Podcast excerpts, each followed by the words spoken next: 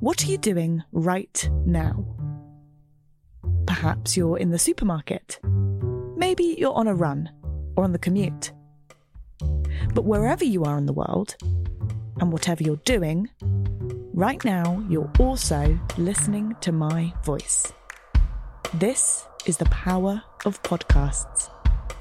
The ability to communicate with your audience in an intimate and intentional way through audio.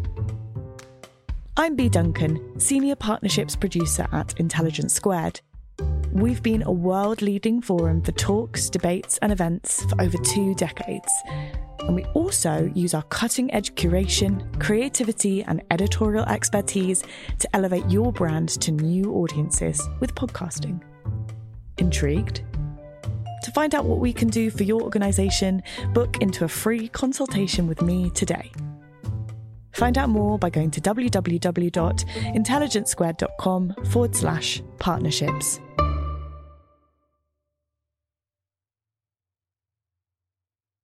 Hi everyone, Connor here. If you don't know already, we have launched Intelligence Squared Premium. For bonus content, early access listens, and exclusive extras, just head to iq2premium.supercast.com or see the link in the episode description. And if you're an Apple Podcast person, hit subscribe for the bonus extras from your podcasts app too.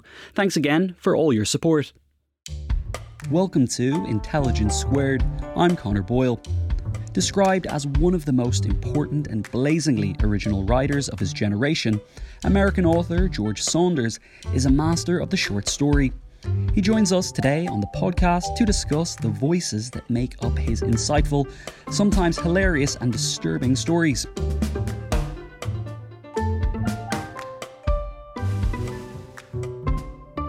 Reflecting on his newly released collection of short stories, Liberation Day, George Saunders is joined by critic John Self to explore the voices in his stories and how they cut into the absurdist experience of what it means to be human. Here's John with more. Welcome to Intelligence Squared. I'm John Self, and I'm joined today by George Saunders. In 2017, George won the Booker Prize for Lincoln in the Bardo, an experimental novel which explored Abraham Lincoln's grief after the death of his young son, Willie. But today, we're here to speak about his new collection, Liberation Day, a return to his original form, the short story. In nine stories, which range from a hell themed section of an underground amusement park to dystopian alternative realities, he manages to cover immense ground, exploring the shared absurdities and horrors of what it means to be human today. George, welcome to Intelligence Squared. Thank you for having me, John. Nice to be here. And welcome to the UK. You're here for a, a, few days. Do you do you get different responses to your work in different countries? Is there a particular type of British George Saunders reader? I I, I feel very understood here. I, I yeah, I've, I've always um, uh, had a great time here, and, and people seem to go right to the heart of the book. So it's really really great. That's good. That's good. And Liberation Day is your first collection in in almost ten years, uh, as I said at the intro. And after two books, which were slight departures for you, a novel and, and the collection of essays and a swim in a pond in the rain, does it feel good to be back? It does. I was kind of writing these stories all through all of that, but um, to have them all in one place is really nice. That the story form is something I've been doing since I was in my 20s, and it just feels like home. And it feels like in that mode, my subconscious is kind of ornery, you know, and it kind of takes me places I, I didn't know I was going to go and teaches me things I didn't I didn't necessarily want to know. so it's it's a good friend. Yeah, yeah. And did you say you've been writing stories since your twenties? I mean, do you still get uh, excited or even even nervous when a new book comes out? Oh, very much. Yeah. It's always, I mean, that's part of it, I think, is to keep the whole thing new.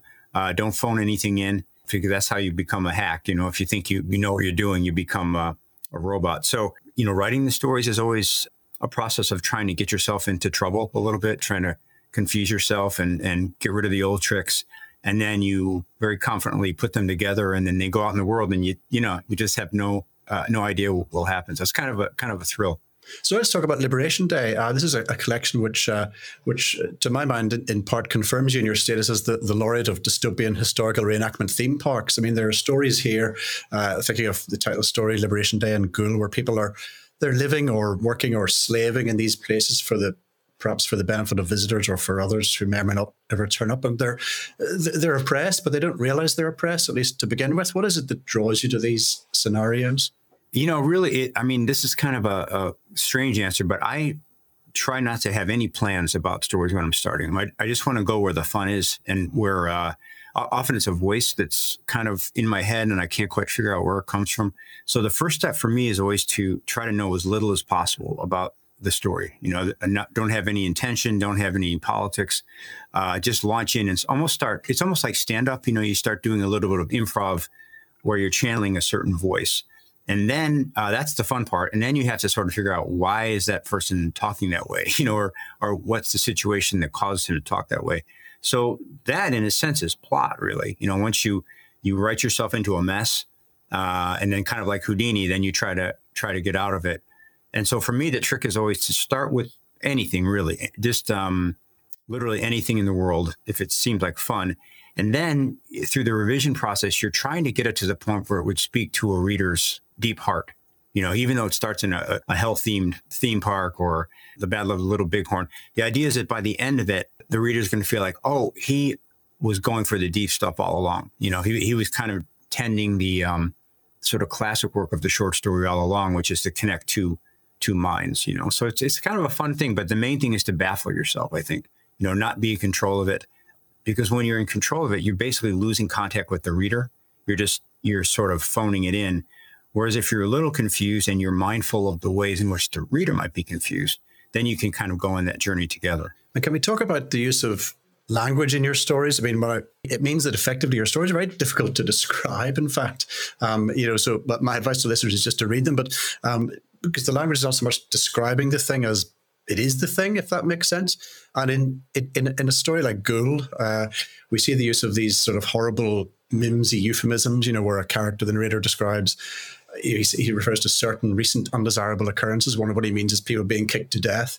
And is it fair to say that a theme of your work is how we use language to conceal as much as we do to reveal? Yeah, I think that's right. And there's there's even kind of to my ear a little bit of poetry in that in that concealment. You know, if, if somebody is, for example, in the corporate world where I used to work, you know, there's there's a formula for avoiding saying the unpleasant thing that would implicate you.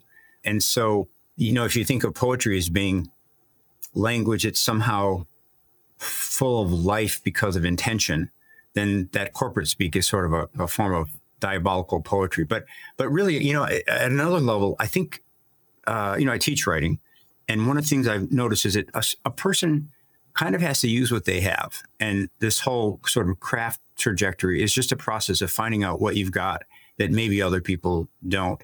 And so for me, ever since I was young, I have a very busy too busy mind and have always had also a lot of fun with um, kind of verbal jokes, you know, doing impersonations. And when we were kids, the, the highest form was to, to invent a character, give that character a voice, and create a sort of a biography for that person, and then stay in character for a while t- until you were really annoying.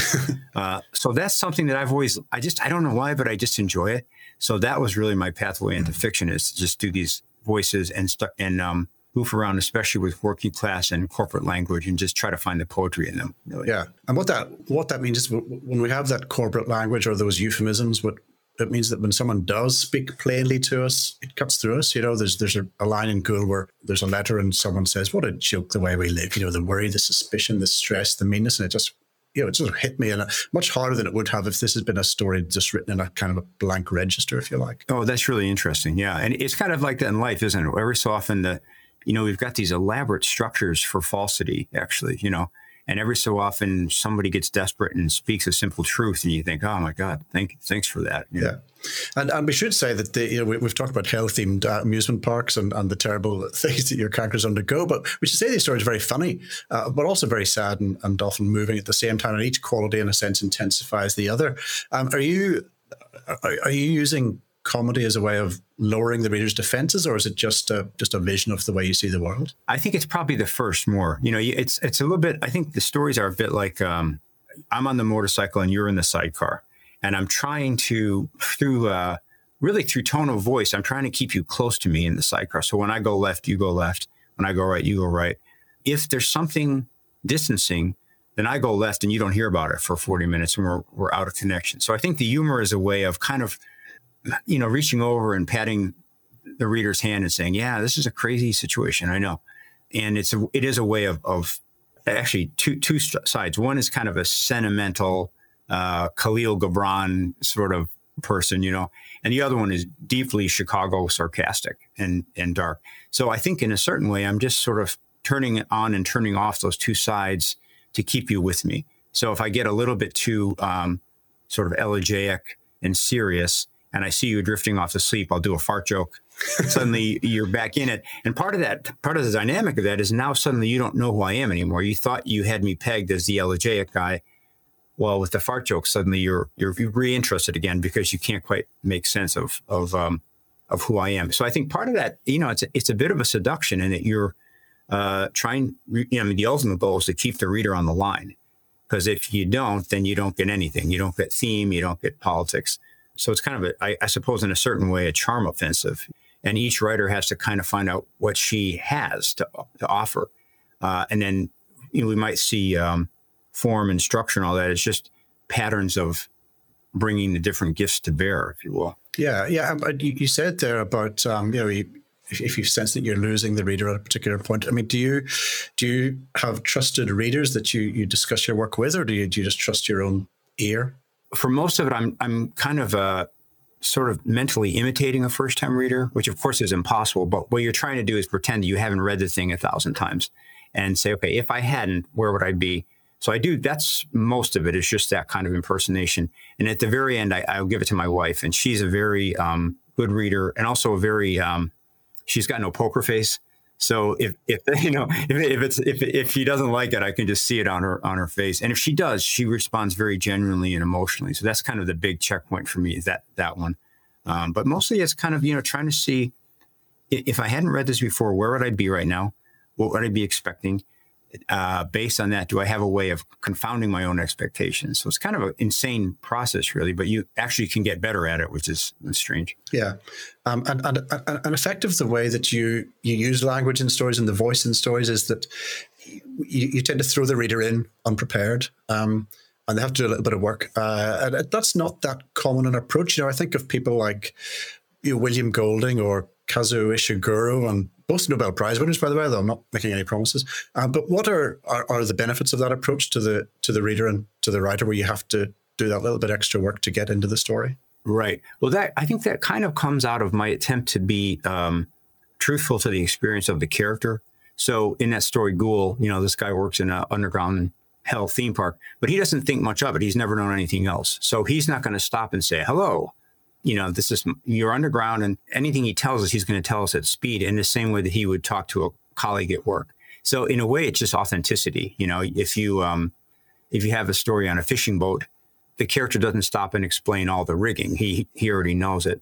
Uh, so that's kind of the one level, and the second level is I think to do with um, the thrill of the chase. You know, if I go into a story a little faster than you're used to without the expositional superstructure, then it always reminds me a bit of going to a, a museum tour, you know, and a tour guide who's a little manic says, "Come on, let's go," and sprints off.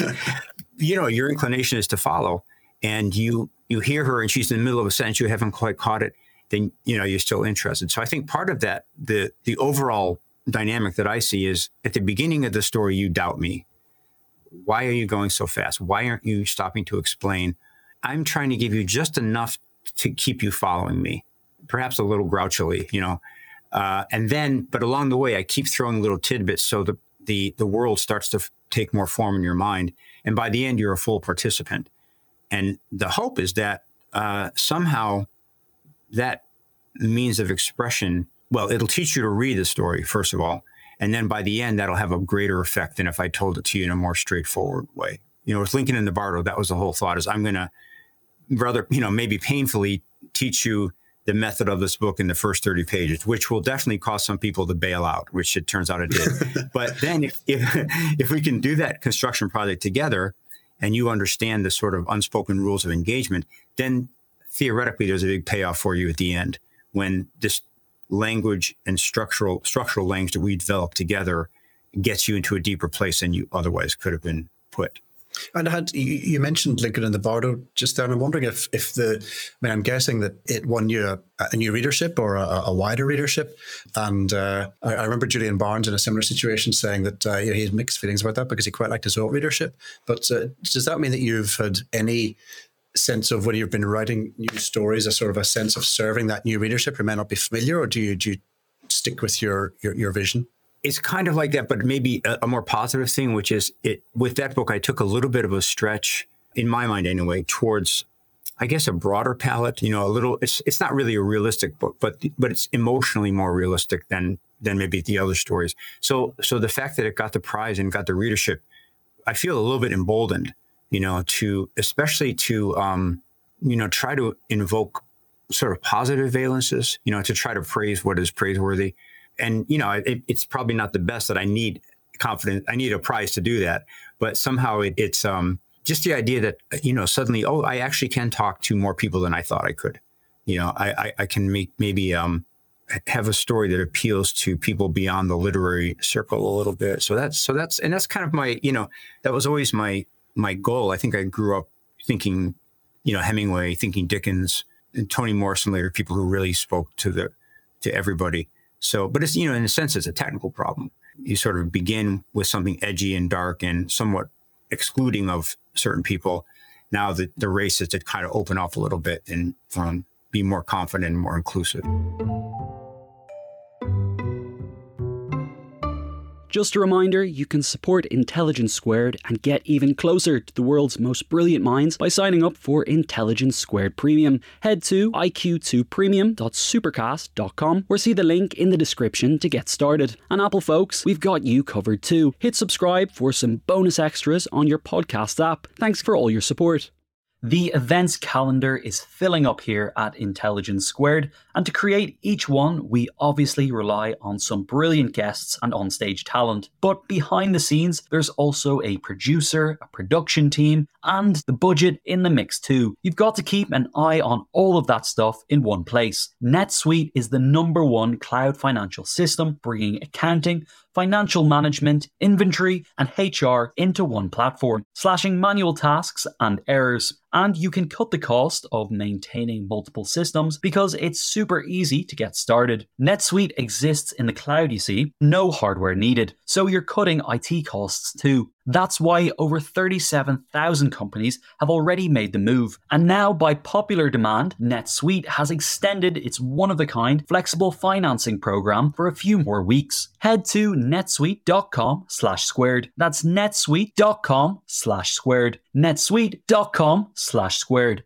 This show is sponsored by BetterHelp because whether you're thinking about challenges big or small, let's not dress it up life can be pretty stressful, so it's healthy to have a place to discuss those thoughts and share what's on your mind. Therapy is a safe space to get things off your chest and to figure out how to work through whatever's weighing you down. We've heard from plenty of the biggest thinkers on psychology and wellness on this podcast, and it's clear that therapy doesn't always have to be solely about addressing some big scary trauma. It could just be a way to learn a few new coping skills and empower you to become the best version of yourself. So if you're thinking of starting therapy, give BetterHelp a try. It's entirely online, designed to be convenient, flexible, and suited to your schedule. Just fill out a brief questionnaire to get matched with a licensed therapist and switch therapists anytime with no additional charge. Get it off your chest with BetterHelp. Visit betterhelp.com slash intelligence today to get 10% off your first month. That's betterhelp,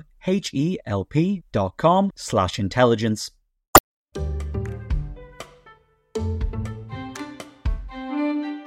Um, you, you, mentioned earlier uh, how you start with the the voice um, for, for your stories. And in your last book, in, in A Swim in a Pond in the Rain, you said that writing for you was more of a, I think, a feeling process than a, thinking process, something like that. Um, I wanted to talk about the story. One of my favorites in the collection, in the new collection, is A Thing at Work, where you have this uh, middle class and working class employee clashing and their their sort of manager caught in the middle and it's driven narratively by these sort of freewheeling very funny internal monologues. Can you talk a little bit about how that story which voice did you start with? How did the, that story come about? Yeah I, I started years ago maybe 10 years ago with the, the brenda the working class woman. Kind of loosely not not as there was somebody i worked with uh, back at the in the tech writing days who disappeared from work for about 10 days. And it turns out she'd been in jail for bouncing, bouncing checks. And it was a very sweet person. And so I wasn't really thinking about her, but of that circumstance of somebody who's, you know, coming into a corporate environment, uh, trying to sort of put on a certain uh, a face, but in life is really suffering and it's just barely making it. So she was first, and then um, there were a lot of versions that I didn't quite know what to do with it. And then at one point, I, I introduced a second character who was harshly judging that woman, uh, kind of a, a reader surrogate saying, oh gosh, you know, you don't want to talk to her because she just goes on and on and she's, you know, a little bit of, a little bit of, of class snobbery. And that seemed to be the thing that opened it up was a little bit of a rivalry between those two. But, but that story, I, I enjoy that kind of story where you, I actually have three different points of view uh, in it. So it starts off to be, I think, a bit of a comic put down of that woman, really.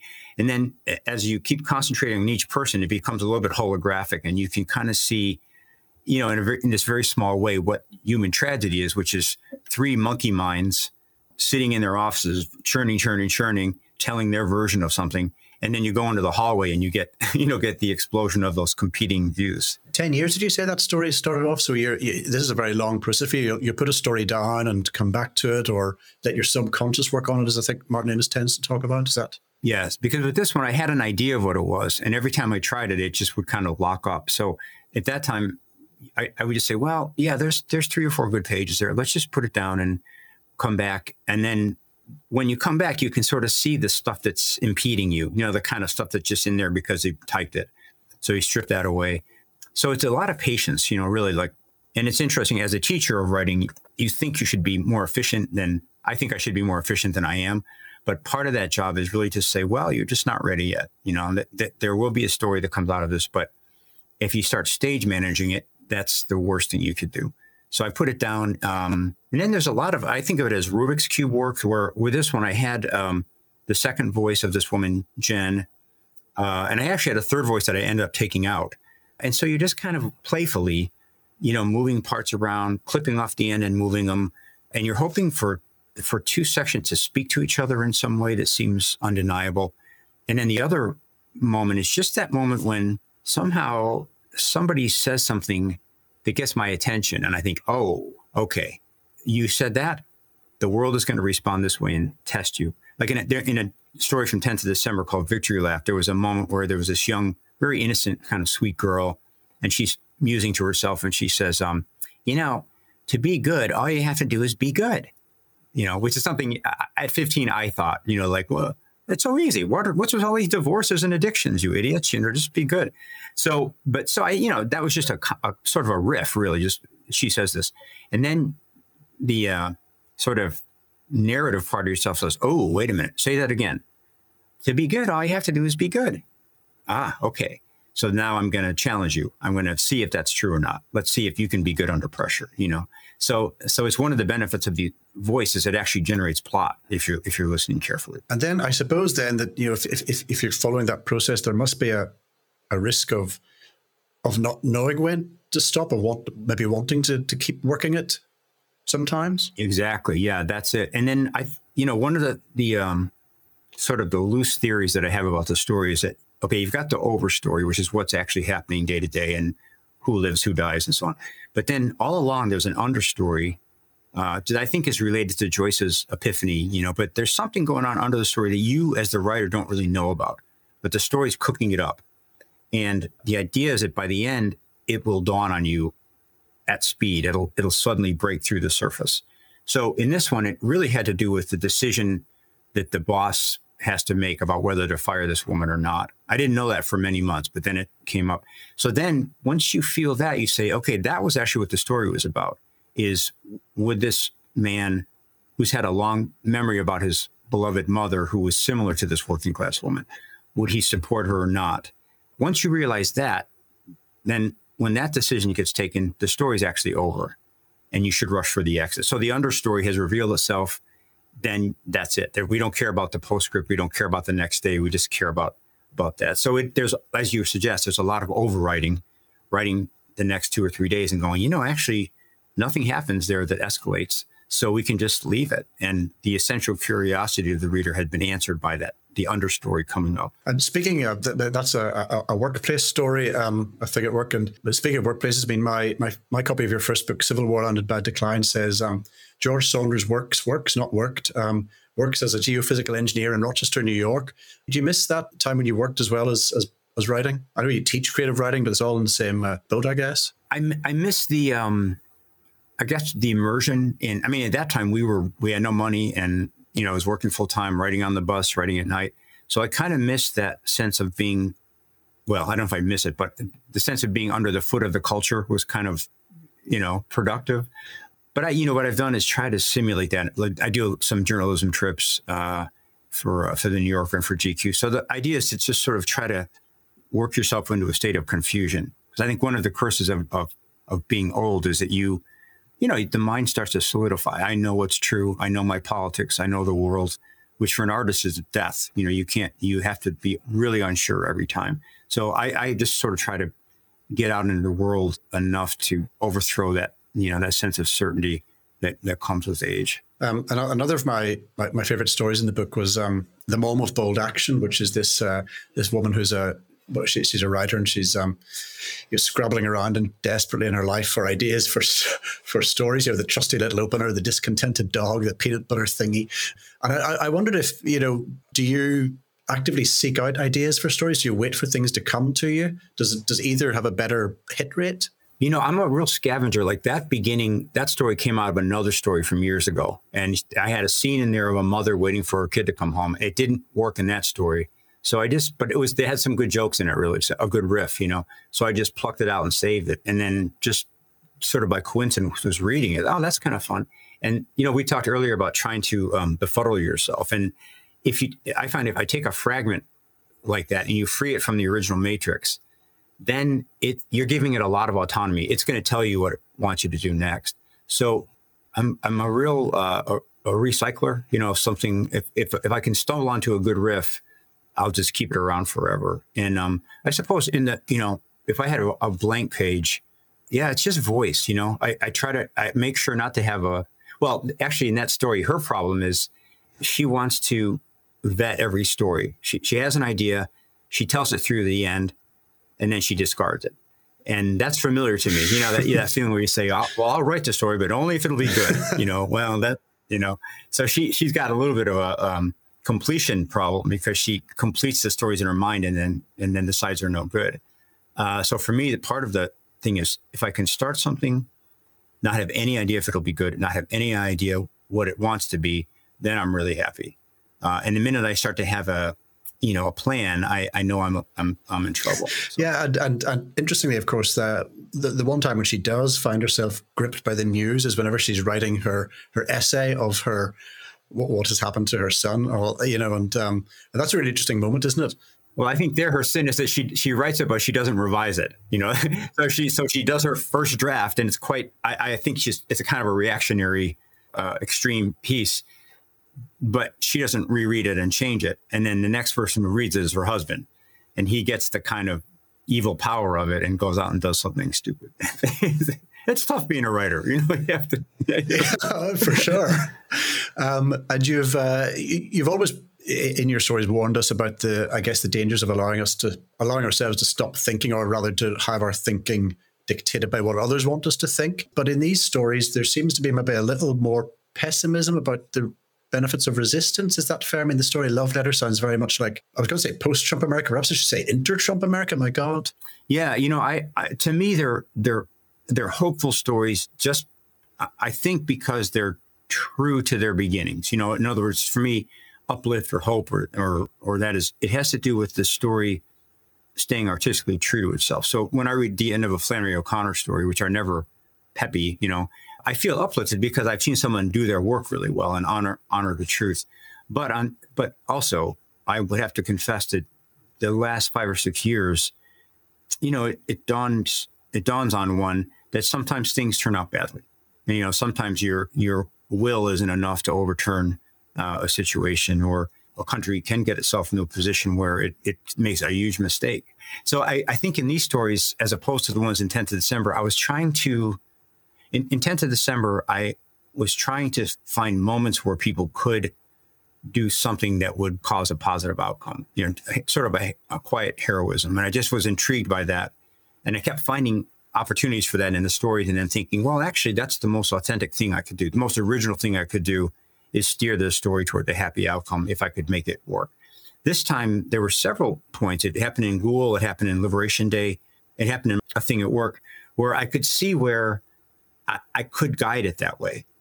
But something about it given the preceding parts of the story, was false. It would have been a kind of a, a, a bullshit way of saying all is well, when the story seemed to be saying, well, sometimes all is not well, at least on the immediate level. Now, the way I find hope in these stories, is that in every single one of them, somebody starts off deluded or tricked or you know out of touch with reality, and then stumbles toward a more accurate understanding of the situation, which isn't always a you know a party, but at this point, I think that's you know in a sense, as a country, that's what we're trying to do is say, oh, can we get back in touch with some kind of truth, you know, some kind of reliable and mutually shared view of reality. Yeah, yeah, we'll, we'll take what we can get at this stage, I think. It's 26 years now, I think, since your first book was published, at least in the UK.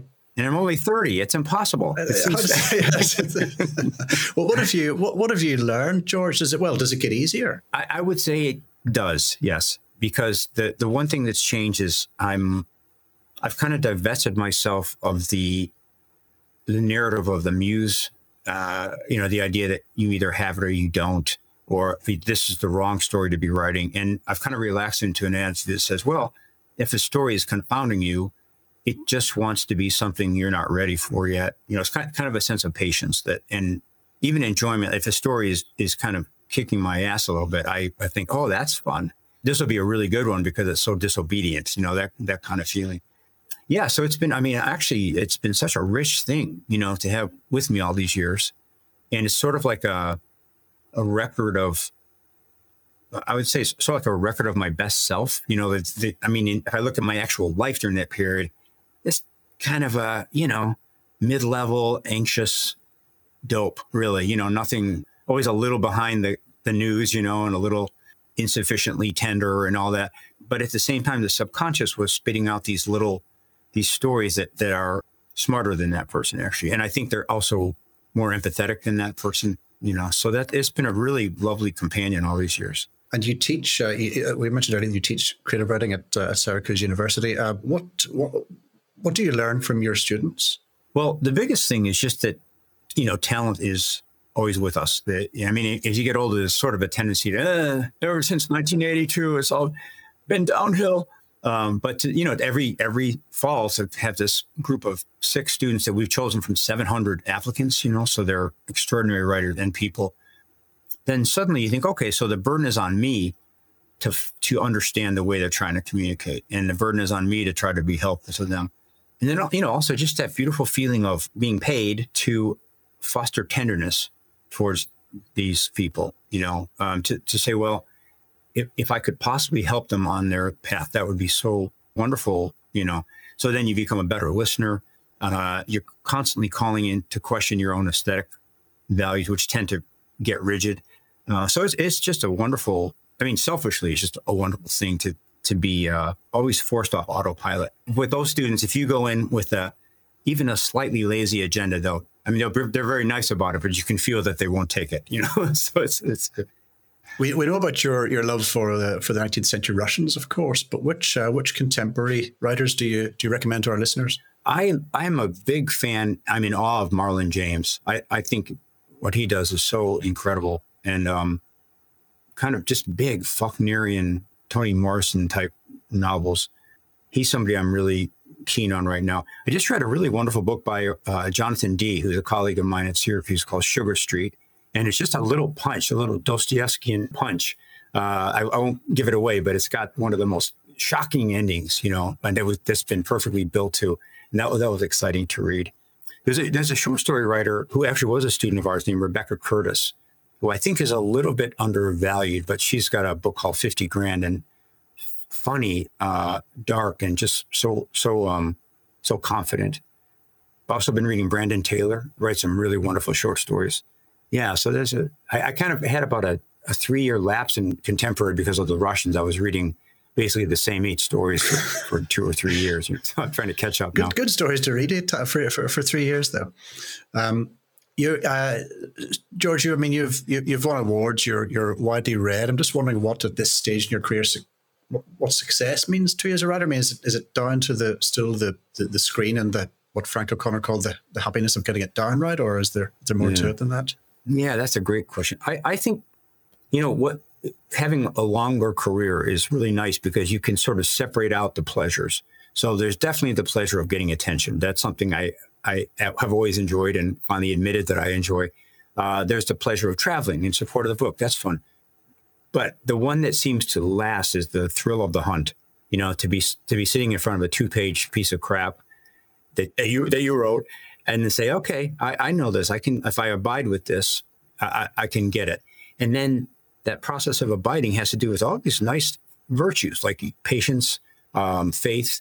You know, you have to actually think somewhat deeply about other people's experience. So I, I think what I've really come to value is just that moment when a story starts to open up to you and you think, yeah, this this one might work, and you know you've got several months ahead of you of deep deep digging. That doesn't change. That that's something you can really count on. The rest of it is kind of circumstantial, but it's. I always think it's like when a sculpture a sculptor first the face starts to come out of the stone, and you're like, oh, this story is going to tell me something I didn't know, and it will be it'll be beautiful if I keep working. That that's the moment that I I kind of live for. George, thank you very much. Um, that was uh, George Saunders, author of Liberation Day, which is available now from Bloomsbury. Uh, I've been John Self. You've been listening to Intelligence Squared. Thanks for listening. Thank you, John.